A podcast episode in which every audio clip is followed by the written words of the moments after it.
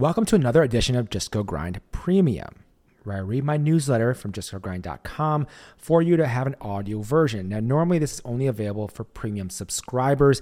I'm sharing the first few of these for free here. You can become a premium subscriber by clicking below or going to justgogrind.com and signing up for a premium subscription. The visionary leadership of Judy Faulkner, how the self made billionaire built Epic into a healthcare software powerhouse. Judy Faulkner. Judy Faulkner keeps a low profile online. There aren't many interviews with her. She's not active on social media, and yet she's the second richest self made woman in America. And her company, Epic, creates a software used by hospitals to store the medical records of 78% of patients in the US, all without raising venture capital or private equity. All from Epic's headquarters in Verona, Wisconsin, a city of less than 15,000 people. I grew up in Wisconsin and hadn't heard of Judy until this year, actually. Once I did, I absolutely had to write about her. Let's get to it.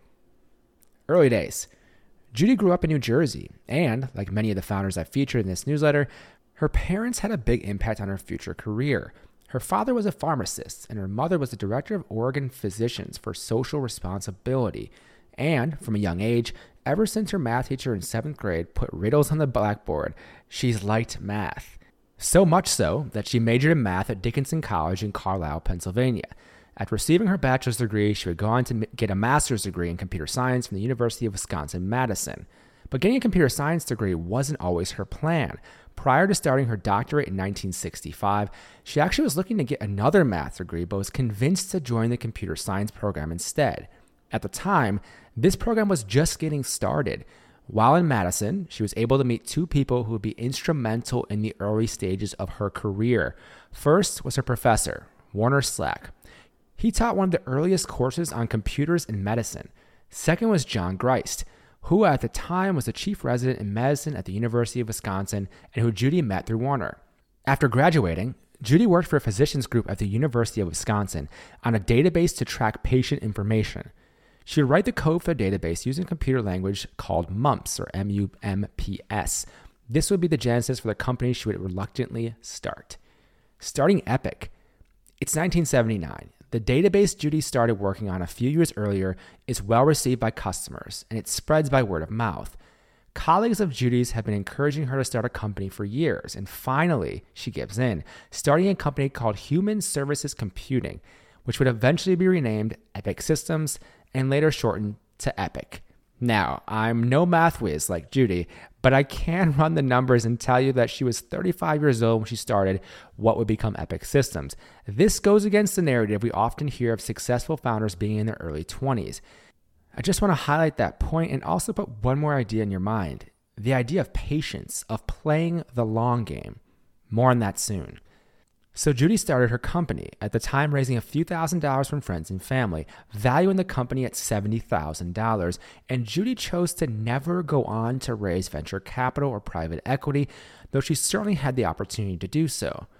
She started Epic with John Greist, who I mentioned earlier, and a few collaborators, working from a basement in Madison when they could. While other people were contributing, it was clearly Judy's company. She was running the show, and she wrote all the original code on a computer the size of a refrigerator. Hard to imagine that. Very early on, there were only one and a half employees, as Judy describes. I was the CEO, and I was half time, although I worked a lot more than that. And I had a morning assistant and an afternoon assistant. The company grew slowly each year, and in 1983, after a disagreement on the company's direction with Greist, he steps down from Epic's board. Here was why. It's just John Greist. Part of my difficulty with her was me saying, Gosh, why don't we get some venture capital and we can build it faster? And she said, No, we're not going to do that because we'll lose control. And certainly that's been her policy. And she has lived it out and proven it. I was wrong. She was right. This brings to mind the classic rich versus king idea from Founders Dilemmas. And there is a picture here I'll talk about real quick. It says the trade offs of the trade offs entrepreneurs make, founders' choices are straightforward. Do they want to be rich or king? Few have both.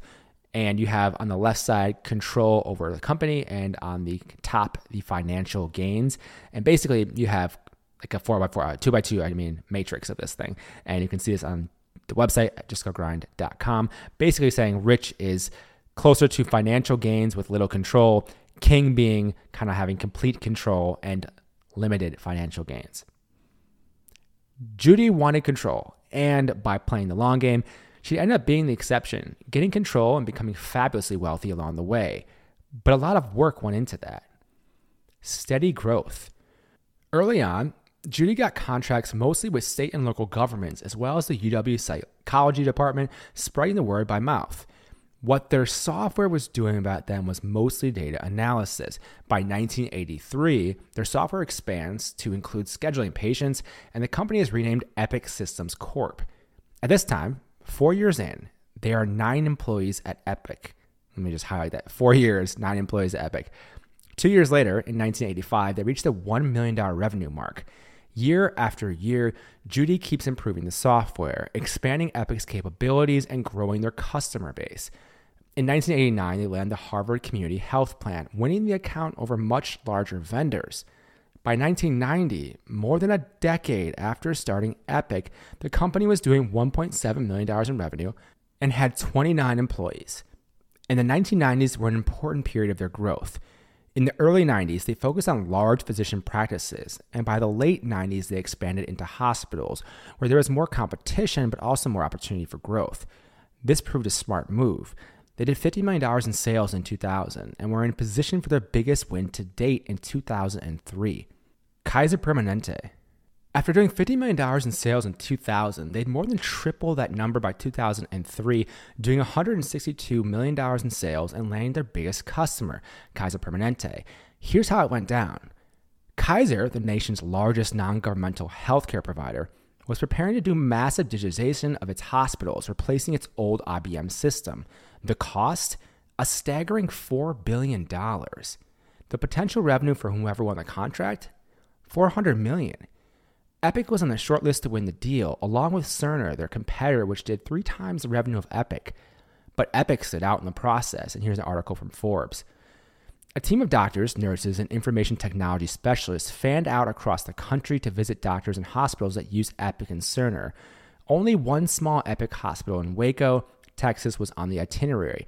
Cerner reminders selected who the Kaiser team could talk to, while Epic didn't interfere. When the team tried to break away from the scripted presentation, Madison and his colleagues heard less than flattering comments about Cerner.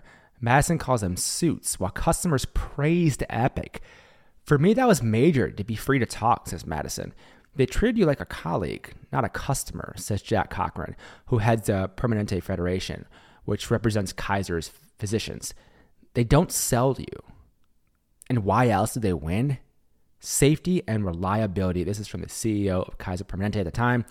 Epic brought that safety factor that if you choose them, they were actually going to deliver on implementation and they were going to do it on time. That's huge. But because of the size of the deal, how impactful it will be for Epic, and Epic's inexperience with a project of this size, Kaiser's chief information officer at the time, Clifford Dodd, asked Epic to give up equity to Kaiser. Judy's answer was simple no. she wouldn't even consider negotiating, knowing that she never wanted to take on outside investors. Such a bold move, and I love it. Know what you want and stick to it. With the Kaiser Permanente deal in hand, Judy and Epic will continue to grow year after year. An important piece of that growth, their headquarters itself in Verona, Wisconsin. The value of the Epic campus. Epic is a tech company. Most of the big tech companies are located on the coast. Epic is located in a small town in Wisconsin. How do they compete for talent? Their campus is an important piece of it. And you can look at the campus actually online. It's awesome. Uh, and also, you can go to justgogrind.com where I have links to it. It's located on 1,100 acres in Verona, just outside of Madison, with 28 office buildings. But these aren't just any office buildings. The Epic campus has repeatedly been described as a sort of adult Disney World. There's an Alice in Wonderland themed building, a Wizard of Oz themed building, a Harry Potter themed building, and on and on. Each building is three or fewer stories high, encouraging employees to take the stairs and interact with colleagues. Teams are put together to encourage a sense of community, not being more than a few hundred people each. At Epic's annual customer meeting, Judy dresses up in different costumes, infusing a bit of fun into their business. All of this contributes to Epic's ability to recruit, an important aspect of growing the company given that three fourths of their employees come from out of the state of Wisconsin.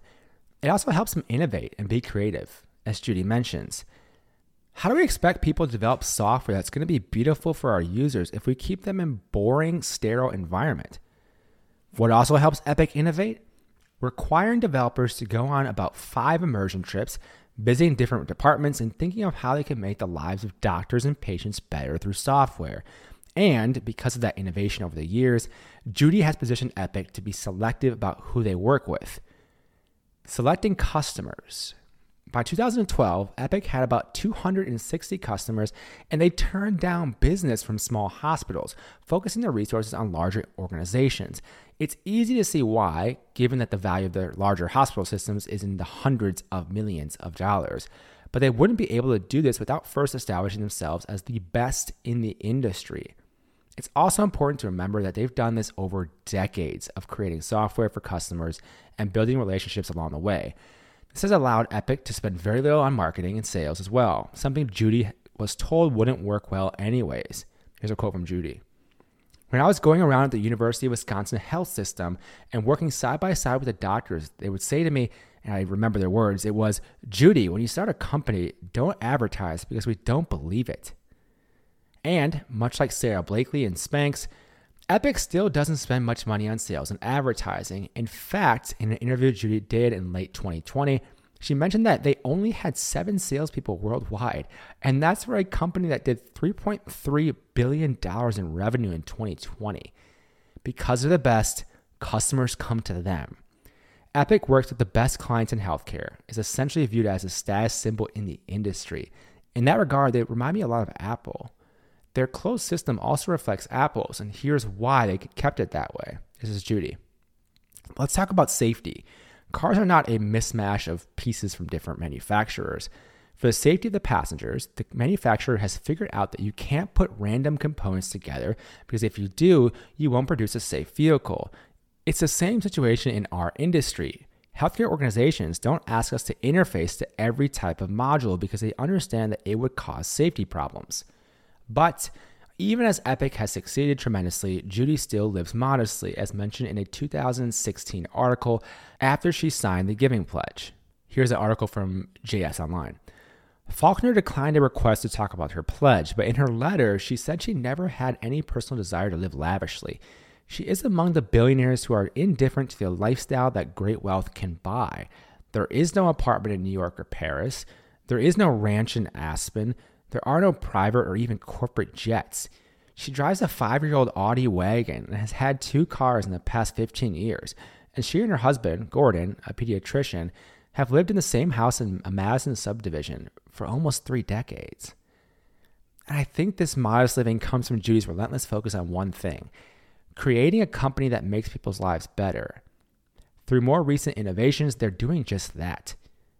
Cosmos, Epic has created a number of impactful products over the years, but there is one in particular I want to highlight Cosmos. Cosmos launched in 2019. It's described on its website as a universe of data that drives evidence based research and individualized patient care. Here's how it started from Judy. Cosmos came about because we saw we had all that data and we want to take that information and utilize it to help make the right decision and help do research given that wealth of data is there. Why is Cosmos a big deal? Here's a bit more from the website to explain it. The Cosmos dataset is unlike any other used in health research today. Cosmos combines billions of clinical data points in a way that forms a highly quality, representative, and integrated data set that can be used to change the health and lives of people everywhere. Today, Cosmos has more than 140 million patient records in its database, making it the largest integrated database of clinical information in the US. It's the data source for a number of studies as well, and the potential benefits of it in the future are huge. Here's Judy talking about that. What Cosmos is going to be able to do, and we're writing in the code for that now, is not only study Cosmos for EHRN, but to have the physician with the patient next to him or her be able to get from Cosmos, we call it best care for your patient, what others similar to that patient have done and what works best. And then they'll be able to have evidence based medicine for such a much greater percentage of the patients that they are seeing. I think that's going to be a real breakthrough. Considering right now there's only about 10% evidence based medicine, this is going to be incredibly impactful in the future. Epic today. More than 305 million patients have an electronic record with Epic today. They've never made any acquisitions, and they do around $4 billion in revenue per year. They grew by gaining a handful of customers each year early on and repeatedly putting themselves in a position to serve the best hospital systems in the US and, more recently, around the globe. Judy, who is repeatedly described as brilliant and the driving force for Epic, is 79 years old, has no plan to retire, and is never going public. Here's a quote from Forbes She is not named a successor, and none of her three children works at Epic. Faulkner has secured Epic's future only insofar as the company will never be taken public. She has split her stock into voting shares that can't be sold and have gone into a trust controlled by family members and employees. Her non voting shares are being left to a foundation she established with her husband called Roots and Wings, which funds her interests in child brain development and criminal, criminal justice reform. She signed the Giving Pledge in 2015. Here's a quote from her I enjoy what I do, and I'd like to do it as long as I am effective and can bring value in the job, she says. She worries about what happens to people when they retire, having read that the average person dies two years after leaving the workforce. They seem to lose that edge that says, Why am I waking up in the morning? What is my day going to be? I wake up and think, How do I get everything done in my day? Judy's wisdom. I'm making important decisions. Many decisions I make by jumping 25 to 50 years ahead, figuring out what Epic will want at the time, and then come back and make the decision that later on they will have said that was a good decision. And an example of this is when we were first building the campus. I was asked, Do you want parking to be underground or above ground? Now, above ground is about $800, $400 a spot for a car. Underground was like $14,000, $18,000 for a spot for a car. Tough decision, it seems like, because it's so expensive. But I jumped 50 years ahead and I thought everybody is going to be very happy if it's underground because this is Wisconsin. It's cold. You have to scrape your car.